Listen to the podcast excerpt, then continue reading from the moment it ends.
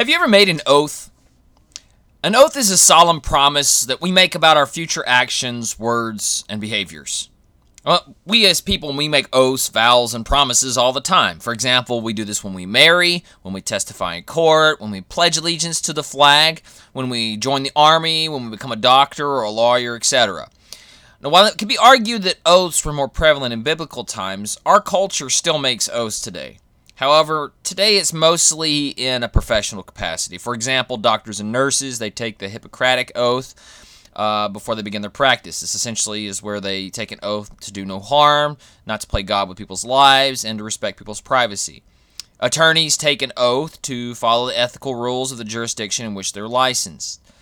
Um, politicians take an oath of office promising to protect and preserve and defend the Constitution.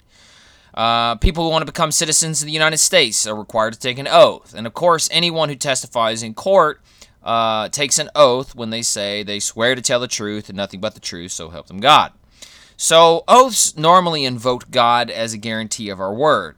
And when we make an oath, we do it before God. And there's an important reason why this is the case, and we're going to get to that in just a few minutes. But I want you to think about the consequence of breaking an oath for just a minute. Uh, doctors and nurses are held accountable by, by uh, medical boards, and um, these medical boards have the power to deny or reinstate their medical licenses. Uh, attorneys are held accountable by the State Bar Association, which can revoke their license when they feel that they've broken their oath. Politicians are held accountable by the U.S. Supreme Court and the judicial system. We are held accountable when we testify in court by law, uh, lest we could be charged with perjury and be punished. Now, uh, there's an interesting study that I read by Mark Driscoll, who's a pastor, and uh, it was essentially just talking about whether or not we should take oaths, and, it, and it's based off of Matthew chapter 5, verses 30 through 37, where Jesus says, Again, you've heard that the ancients of old were told that you shall not make any false vows, but shall fulfill your vows to the Lord. But I say to you not, not to make an oath at all, either by heaven, or uh, for it is the throne of God, or by earth, for it is the footstool of his feet, or by Jerusalem, for it is the city of the great king. Nor should you make an oath by your own head, for you cannot make one hair of your uh, head, one hair of your head, white or black.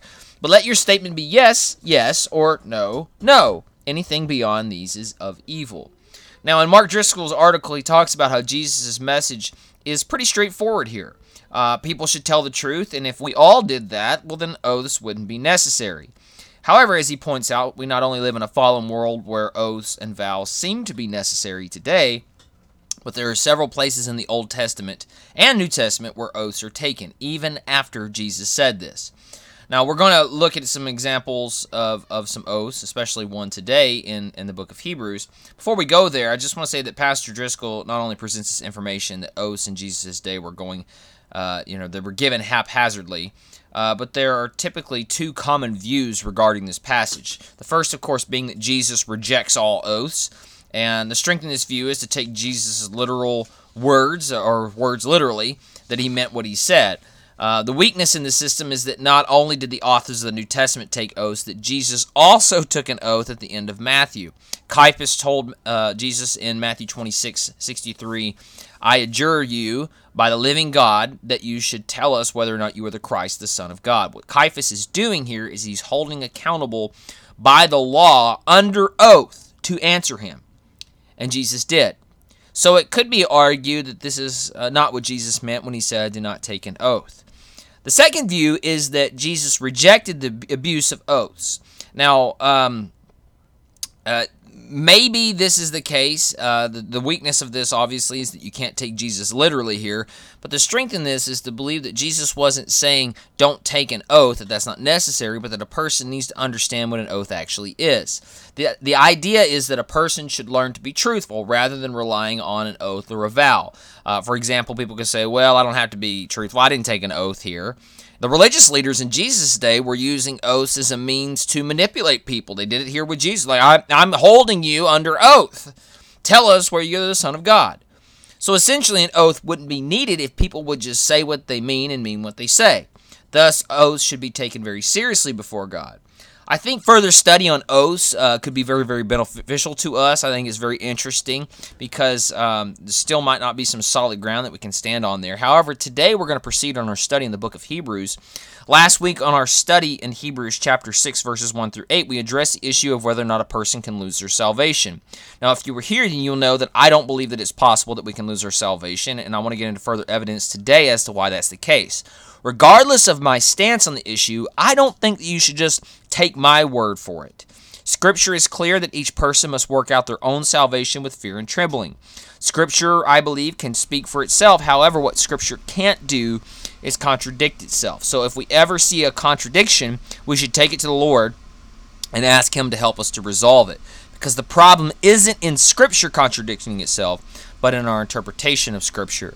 Now, last week we looked at some Bible verses that seem to say something contradicting regarding whether or not a person can lose their salvation. And uh, we also looked at the author of Hebrews' point that if a person could lose their salvation, well, then they can't ever get it back. So, if you're struggling with this concept, I would encourage you to begin your investigation. Uh, not that I want to indoctrinate you, but where I would start if I were you is with the verse Ephesians 1 4, which says, He chose us in Him before the foundation of the world to be holy and blameless in His sight. And I'll ask you this question If God chose us, could we unchoose Him? Would He unchoose us? Um, we didn't choose God, God chose us. Also, you might look at Numbers chapter 23, verse 19, which says, God is not a human in that he should lie, not a human being that he should change his mind. He does does he speak and then not not act? Does he promise and not fulfill? Now that last part especially is going to be important because we're going to have to move forward in our study today. Uh, if you'd like to discuss that topic further, then I'd like to make myself available to you. Today we're going to look at Hebrews 6 9 through 20.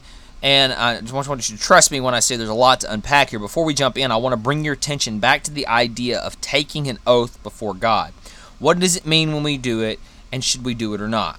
Because when, as we read, what we're going to see is regardless how we feel about oath taking, God takes an oath himself. And I want to read that in Hebrews chapter 6, verses 9 through 20. So if you have your copy of Scripture, I'm going to ask you to turn there. Hebrews chapter 6, verses 9 through 20, because this is what it says.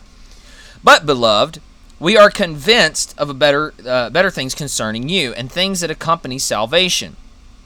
Though we are speaking in this way, for God is not unjust as to forget your work to love uh, which you have shown towards his name, and having ministered in and, and still ministering to the saints. And we desire that each one of you show the same diligence as to realize the full assurance of hope until the end, so that you will not be sluggish, but imitators of those who through faith and patience inherit the promise. For when God made the promise to Abraham, since he could swear by no one greater, he swore by himself, saying, I will surely bless you, and I will surely multiply you. And so, having patiently waiting, he waited, he obtained the, the promise. For men swear by one greater than themselves, and with them an oath given as confirmation is an end to every dispute. So, the same way, God, desiring to even more to show the heirs of promise, the unchangeableness of his purpose, interposed with an oath, so that by two unchangeable things in which it is impossible for God to lie, we who have taken refuge, uh, who would have strong encouragement to take hold of the hope set before us. This hope we have as an anchor of the soul is a hope both sure and steadfast, and one which enters within the veil, where Jesus has entered as a forerunner for us, having become a high priest forever, according to the order of Melchizedek. So let's uh, let's pray. Father God, we come to you now, and as we've opened up your Word, and uh, it might be confusing to many of us. It's confusing to me, God. I just pray that you would just enlighten us, enable us to understand, and Father, just to get a uh, translation and an interpretation uh, that is according to your will. And Father, not according to ours. Help us to take off any lenses that we might have, anything that's not correct, uh, any hardened hearts that we have. God, I ask that you just you break down our barriers, break down our walls, and Father, you just communicate your truth to us. Father, we love you and just ask for your guidance and directions, uh, direction. And Father, all these things we pray in Jesus' name. Amen. So, um, as we look at this passage of Scripture, I, I, left my notes somewhere and I don't know what I did with it. Oh, here we go. Um, the author of Hebrews is clear in this passage that he wants his audience to be people who take hold of hope in God. And in Hebrews 6, uh, 7, and 8, he talks about people who have had their hearts prepared by God to receive the message and they produce crop, which, which God wants for all of us, and those who haven't had their hearts prepared by God and they trade the message of the gospel for the worries of this life. He says they produce thorns and thistles rather than fruit. And in verse 9, he says, We want better for you, beloved, than that. As God's people, we are called to bear fruit, to move past selfish immaturity and towards unselfish maturity. And if you notice in verse 9, he talks about wanting them to have the things that accompany salvation. Now, um, this directly contradicts the belief that Jesus just came to save us. Yes, he came to give us eternal life, but he also came to give us an abundant life.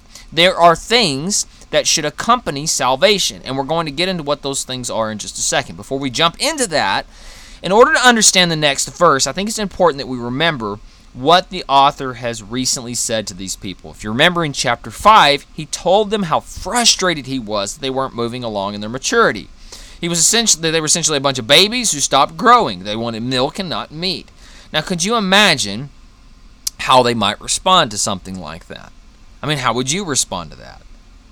I would get defensive. In fact, uh, my wife Erin once told me while we were dating John, I don't see any evidence of your salvation. And when someone tells you that, the last thing you want to say, oh, thank you so much for telling me that.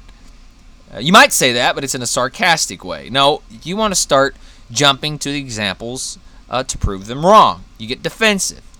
Now, in my my issue, you know, there with Erin telling me that she didn't see any evidence of my salvation, I tried to jump to some evidence, but I couldn't think of any. So that caused me to reflect on that, and God did His work. So in, in today's passage, the author of Hebrews is jumping to their defense for them when he says, God is not so unjust as to forget the work of the love which you have shown towards his name in having ministered and in still ministering to the saints.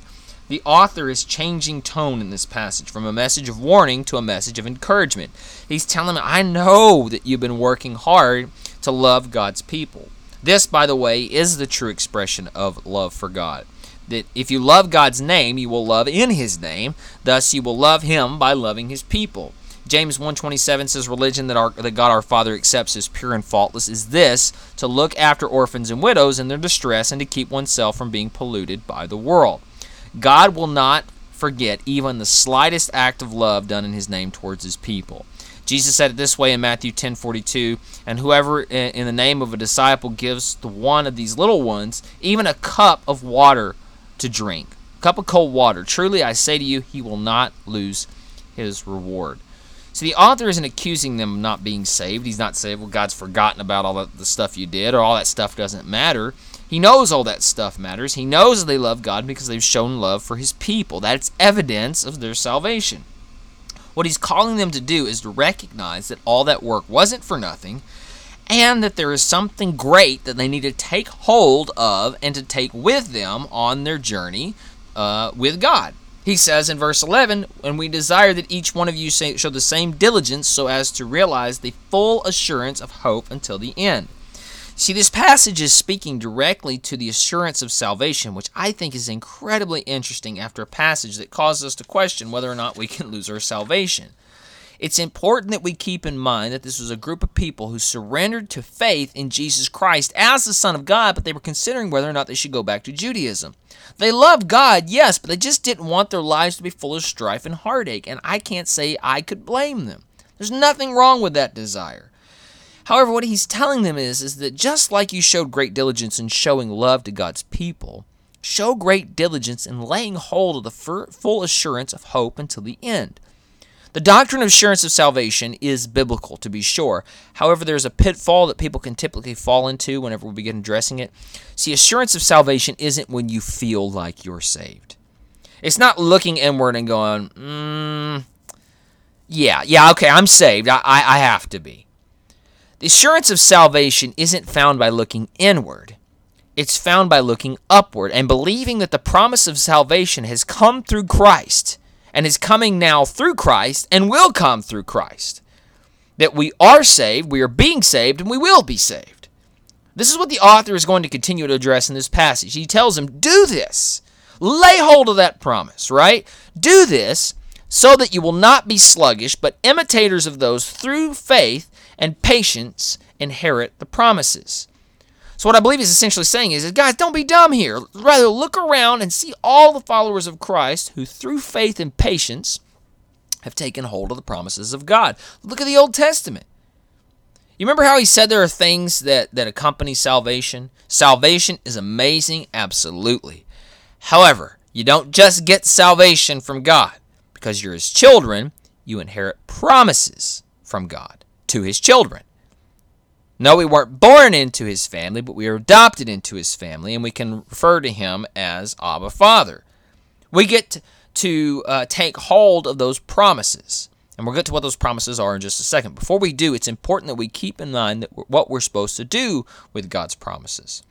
See, the author recounts one of the most important promises that God made in the Old Testament to Abraham. He says in verses 13 through 14, For when God made the promise to Abraham, since he could swear by no one greater, he swore to himself, saying, I will surely bless you, and I will surely multiply you. Now, sometimes we can look at a promise of God and say, God, I'm waiting for you to give me this, and you promised you would. So, what's the deal? Why don't I have it yet? God, you're supposed to keep your promise. Now, it's as if we think that we get to hold God accountable. God said it, so I'm holding him to it. But see, that's not a biblical way to approach God's promises because God doesn't answer to you and me. We answer to him. The author talks about how when we swear an oath, we swear to someone greater than ourselves. Now, why would we do that? We do that because we're telling others that they can trust what we're saying because someone bigger and better is holding us accountable to our promise. That if I try to renege on this, that you're going to hold me accountable. See, I, I'm I'm promising you that I'm going to pay this money, and the bank is going to take me to you know court if I don't. You know, like what whatever. It's this person or this organization is bigger than me, and they could crush me if I don't do it. And that's the way that we typically would take an oath. And so what he's saying here is that God made an oath. God swore. God gave a promise. But who is God going to swear to? I mean, what's greater than God?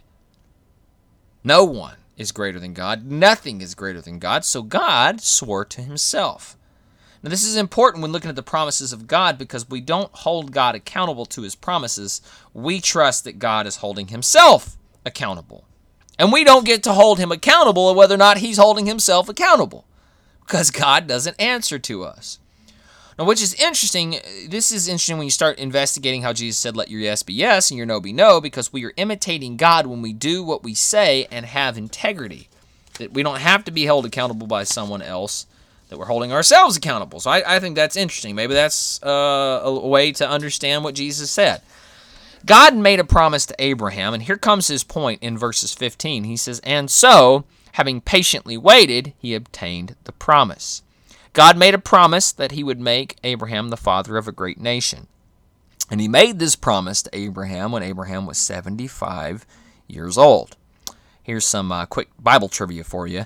How old was Abraham whenever God delivered on that promise? How old was Abraham when Isaac was born? Do, do, do, do. He was 100. So for 25 years, he waited for God to deliver on his promise. Now, this is important because God doesn't work off our timetable. We might feel like God broke his promise to me because he hasn't given me what I want when I want it. But see, God brings about his promise in God's time. Abraham trusted God for 25 years before he ever saw a glimmer of hope. And we need to learn how to be patient with God. We need to learn to trust God even when it, when it doesn't seem like He's giving us what we want when we want it. We have to trust that He knows better and that God's promises aren't always immediate, but they are certain. They are sure. Sometimes they're immediate, but most of the time they aren't. But whether they're immediate or not, they are always certain and they are always sure. The author reminds these people that uh, that when we swear, we swear to someone greater than ourselves. And in this way, God wanted to give his people something they could trust. And so he took a promise and an oath. And God tells us that we can take his promise to the bank, for it is impossible to God, for God to lie. But what is the promise? He says it in verse 18 it is the hope set before us.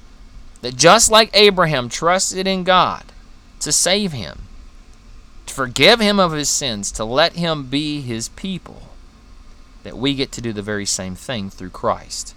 We take hold of the promise because God has made it possible for us to take hold of. We have assurance of our salvation not because we feel saved, but because God has given it to us and has adopted us as His children. So, in short, we can know that we are saved because we can trust God. This assurance of hope, as he says, is an anchor of the soul. Now, the purpose of an anchor is to keep a vessel from moving while it lays on the surface of the water. It's something that will keep us firm in our faith, regardless of what things are going like upon the surface. You could have a, a you know, just still waters. You're not going to move. You could have a massive storm that threatens to overtake you, but you're not going to move because that anchor holds you firm. We can stand firm in God because He has given us this anchor for our souls. He has assured us that we are His. And if we trust in Him, we can look forward to that promise. Now, the last part of this passage talks about how Jesus proceeds through the veil. And in this, we see another promise of God. And what the author is saying is that Christ, through Christ, we will always have access to the Father. Now, this is a tremendous promise. I mean, do you realize that in the Old Testament, um, the only way a person could have access to God is to go to the Holy of Holies. And if you couldn't do that, because only one person got to do that once a year, you would have to go through the high priest. And you probably didn't even have access to the high priest. You had to go through a priest that could get you to a high priest. So they would have to travel, sometimes hundreds, maybe thousands of miles, to speak to someone who could speak on their behalf. But Jesus is the mediator of our faith who gives us access to God whenever, wherever, through the power of the Holy Spirit. Now, sometimes we can take that for granted. We have access to God whenever, wherever we want. And that's something that God gives us through Christ. You know, whenever I was a kid, I went to public school. And, and by the time I got home from school, all the cartoons were over. I hated it. You know, I had to ride the bus, and so I didn't get home until like, I don't know, like 5:30, sometimes 6 o'clock at night. We lived far off in the country. Uh, we had to get up early at like 6:30 in the morning to ride the bus to school. And I always missed the cartoons, and I always hated that. Uh, because you know six o'clock at night that's whenever parents usually get home from work and so the cartoons are over if i wanted to watch cartoons i had to get up early saturday morning which by the by the way was my only day to get to sleep in because i had to go to church on sunday and then to school five days a week. So if i wanted to watch cartoons i had to get up early on saturday morning and sacrifice my one day of rest. So today my kids they get to watch whatever cartoons they want whenever they want through the power of netflix i mean it is entirely whenever they want. They, they, they can they can watch the whole season if they want. They don't just get to watch one episode. They literally get to watch whatever they want whenever they want within reason. And they don't even realize how how much i would have killed to have that as a kid.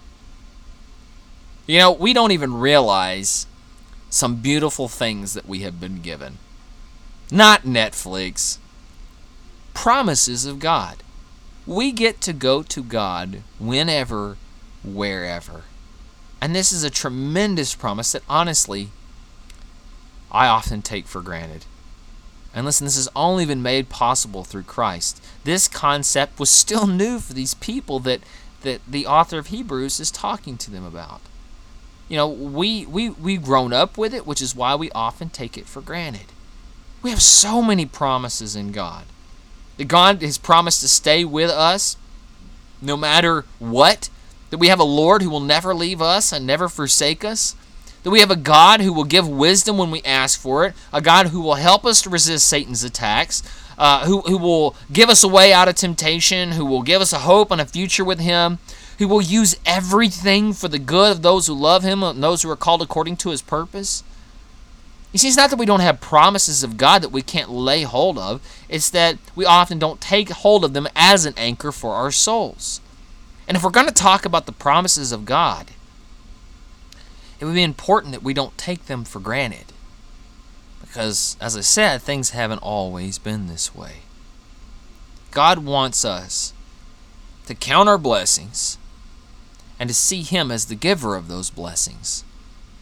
He also wants us to see the greatest blessings that He has given us is in His Son.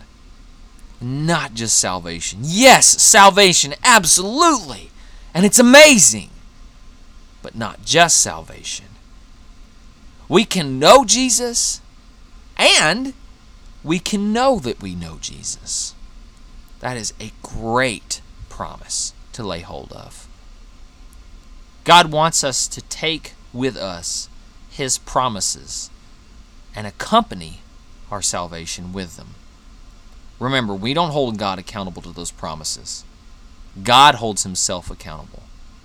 We can trust that God will hold himself accountable because he swore to himself. We can know that he is who he says he is, and he will do what he says he will do. Let's pray. Father God, we just come you now and, and just ask that you would just teach us to see your promises for the beautiful things that they are. Far be it from us, God, to find a, a promise in Scripture and say, Ah, you have to. I'm holding you accountable. Because, God, we know you don't answer to us. But that, God, our assurance of salvation doesn't come from anything inside of us, it comes uh, from a confirmation of understanding who you are and knowing that you will not lie to us, that you love us, that you are holding yourself accountable, and that we can trust you, that you are who you say you are, and you will do what you say you will do. God, there are also promises that we haven't looked at. I know, God, there are many. There's some promises that are scary if we reject you. And so, God, I just pray that you would keep us from turning our eyes away from you from bringing terrible consequences upon ourselves. And God, um, just show us how to love the way that you have loved us. Um, help us to see that we can show our love for you and how we love one another. And that God, um, your promises are for us, that you are for us. And God, that if you're for us, who could hope to stand against us? Not that you're on our side, but that God, we're on your side. Because we're surrendering everything over to you. God, I just ask for uh, wisdom and um, help us, Father, to continue our study in Hebrews and to know, God, that um, you have a purpose for all of this and that you're going to use it for our good. Help us to be sharp and to stay close to you, Father. We love you and all these things we pray. In Jesus' name, amen.